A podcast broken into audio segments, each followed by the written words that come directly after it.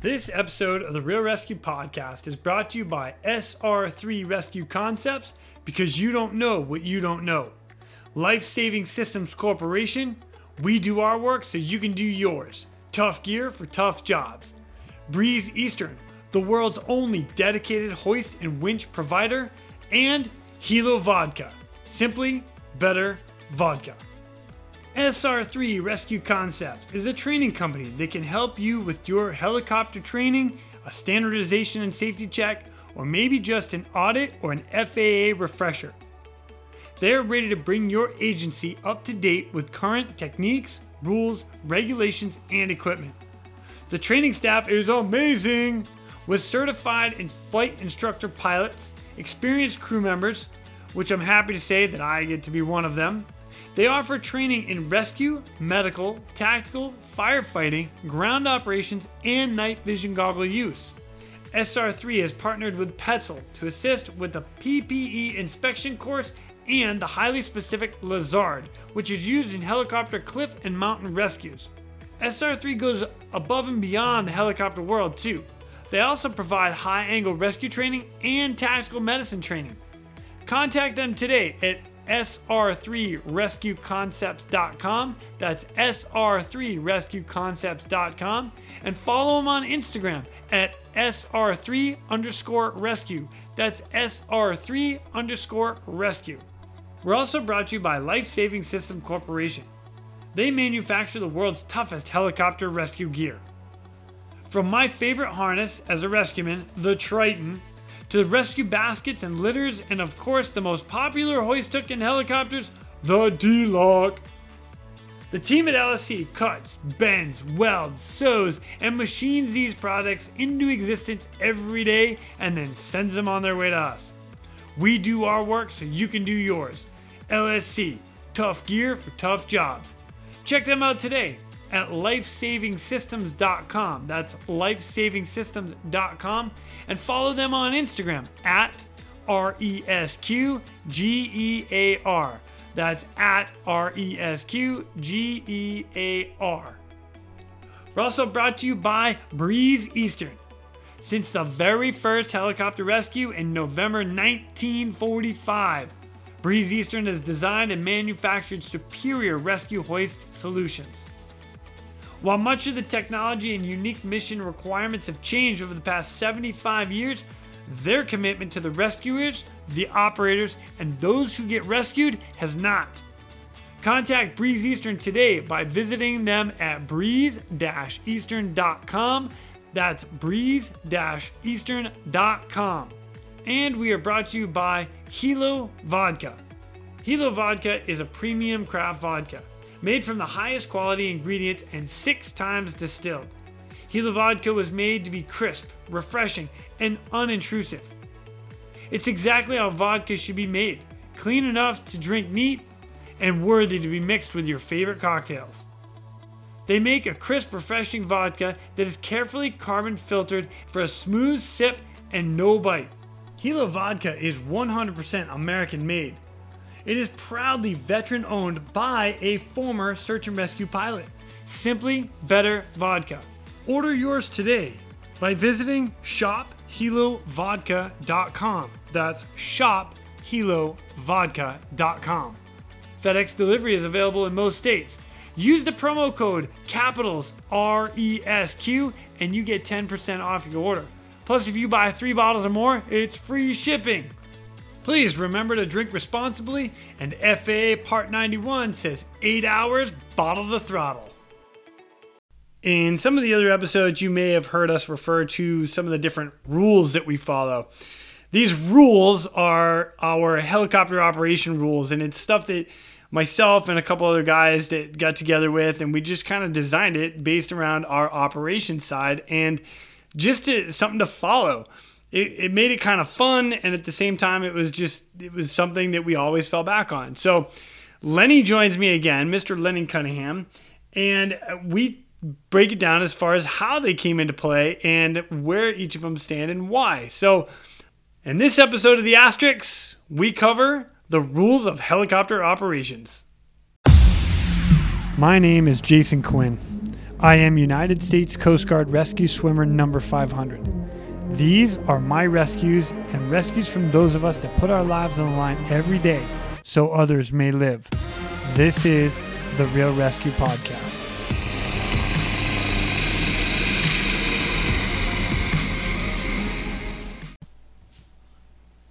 Ladies and gentlemen, welcome back to the Real Rescue Podcast. In today's episode, this is the asterisks.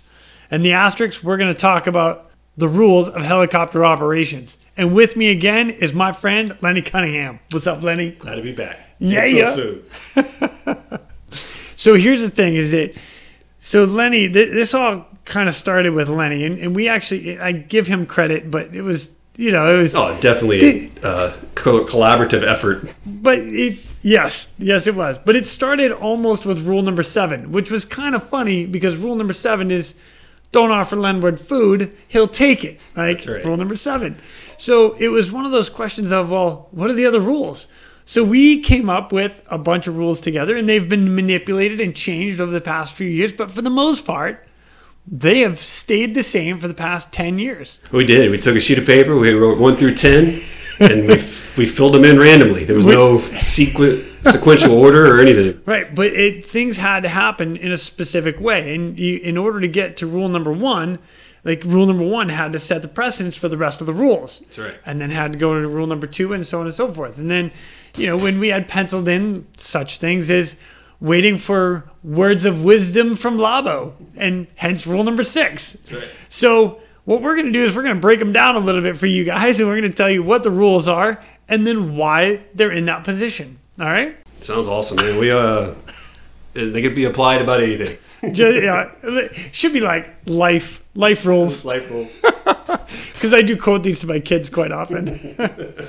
All right, so rule number one: don't be effing lazy. It's a pretty umbrella statement. Fact. So when you guys get back from a call and the helicopters are taken apart and you're hungry or you're tired, don't be lazy. Go put that shit back together because you know you another call is coming. If you don't, just saying. Yeah, I mean the time when you're scrambling to get everything. right? And then you're going to be getting ready to go off shift, and there's just one more thing that needs to be done. Yeah, don't be lazy. Get it done. Don't leave it for the night crew. Don't leave it for the day crew. Don't leave it for the next oncoming crew. Get it done. Don't be lazy. In the words of your mentor Belichick, do your job. Do your job. Thank you, Coach Belichick. Hua. Thanks, Lenny. rule number two cardio. Lenny, why do we have cardio as rule number two? Well, I remember us debating that whether cardio should be number one actually for a little while. That's right. based off of Zombieland.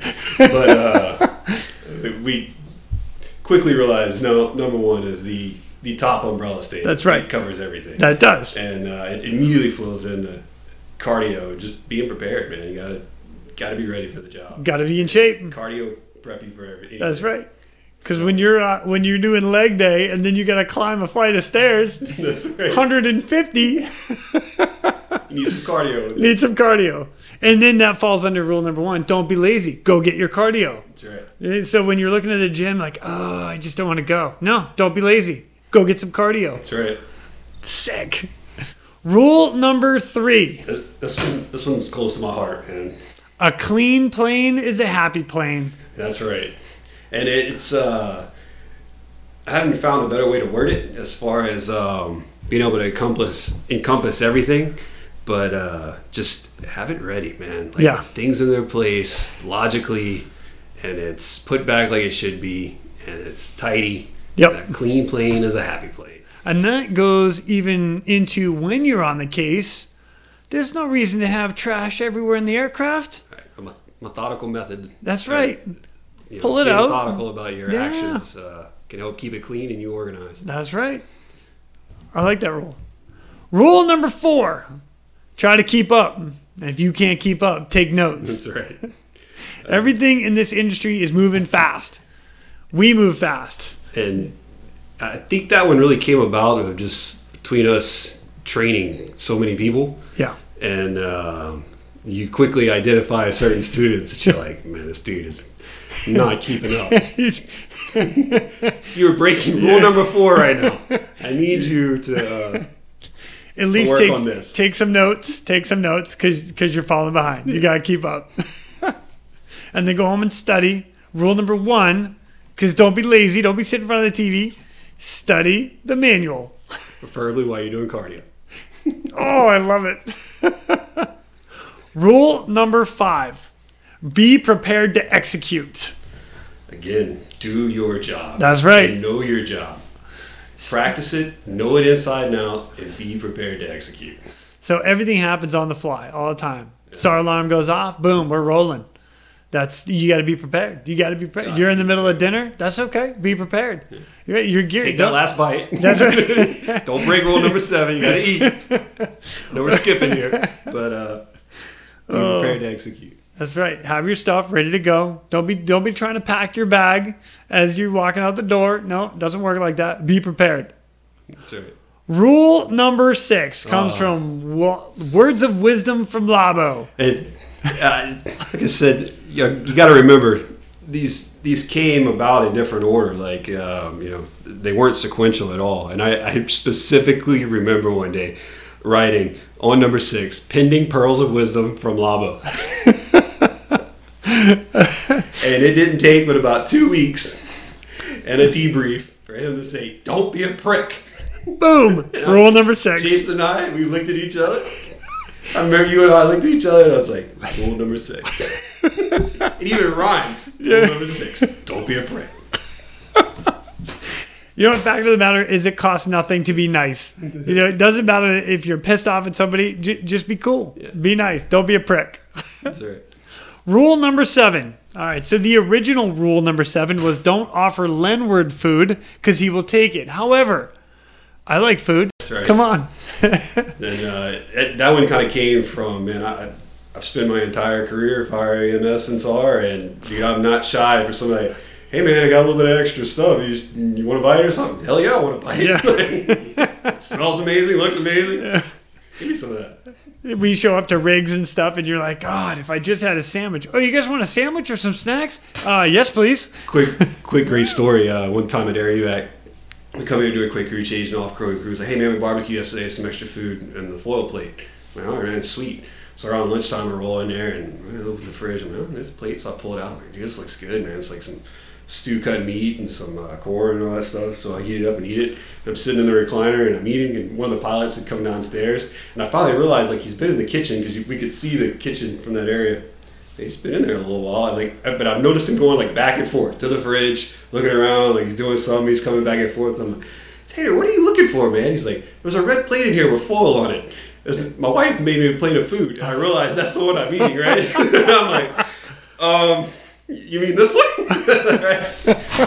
Felt terrible. It was hilarious. We laughed about it for. Uh, Uh, that's a good story. I was ninety percent through it when he came down. It there was no saving anything. Oh, that's great. Rule number eight embrace the suck. There are times in our career where you just you're not happy and you just got to embrace it. Embrace that suck. Turn a negative into a positive. Be happy with where you're at, what you're doing. Cardio. Yeah, dude. and just just relax. yeah, you're gonna get through it. You know, and it, it's all of us going through the initial training of whatever you're doing. Uh, I remember going through swimmer school. Embrace it. I remember going through paramedic school. Oh my God, embrace it. Embrace it. You know, I, I remember those long cases that we had, two o'clock in the morning, and you're flying for six, seven hours, and you're like, oh my gosh, just embrace it. That's right. It's all good. It's all good. Everybody, it works out. Rule number nine. This comes with a story, which is awesome. Don't forget to feed the rescue falcon. I I love stories, man. Like when they just come together like this of just no way, right? Yeah. So uh, it was myself, Laubo. I don't remember who the swimmer was at the time, um, but we uh, we picked up space offshore. We're coming in, and it's an IFR flight into uh, Lafayette, Louisiana. And I, I mean, it's thick. So as soon as, soon as we um, land, you know, we realize we're actually gonna probably be below minimum to even take back off. It was like 2 a.m. in the morning anyway. So we hop right to ambulance. We go drop the patient off. We're coming back. The pilot tells us, yeah, we won't be able to leave. We're gonna stay the night here. So we're going to get a hotel. We, and I had just jumped in the ambulance to take the patient to the hospital. So we still had all our gear on and everything. And Laubo was the hoist operator. So um, he had on the SOS harness Yep. with the uh, the cable guard, So that's the chameleon harness with uh, the cable shoulder guard on it.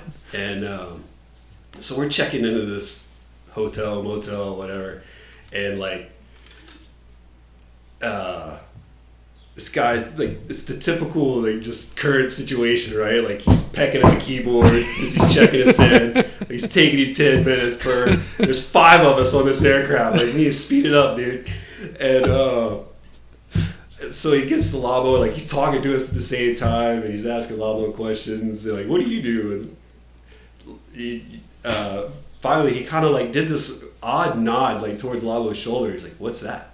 And Laubo's like, "This." He's like, "Yeah, that." He's, oh, that's for the rescue falcon.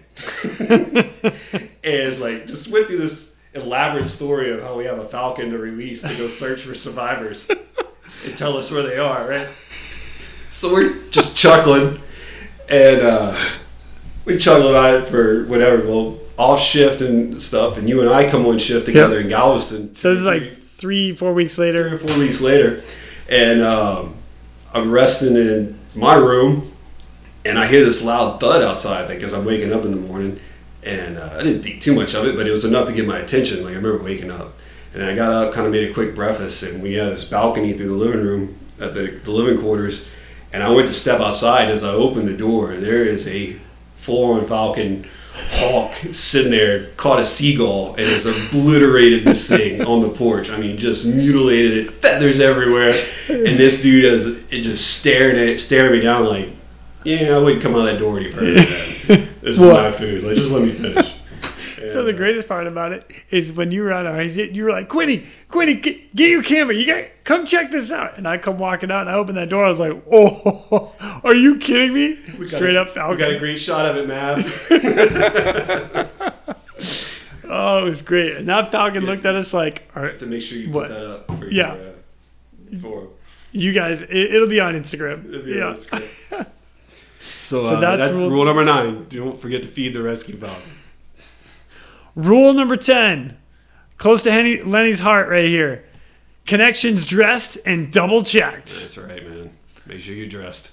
Every time you step out of that aircraft, uh, whether it's on the hoist hook, whether it's a connection as a hoist operator, whether it's the rescue man going up, whether it's your patient, man, double check it, dress it, make it look right.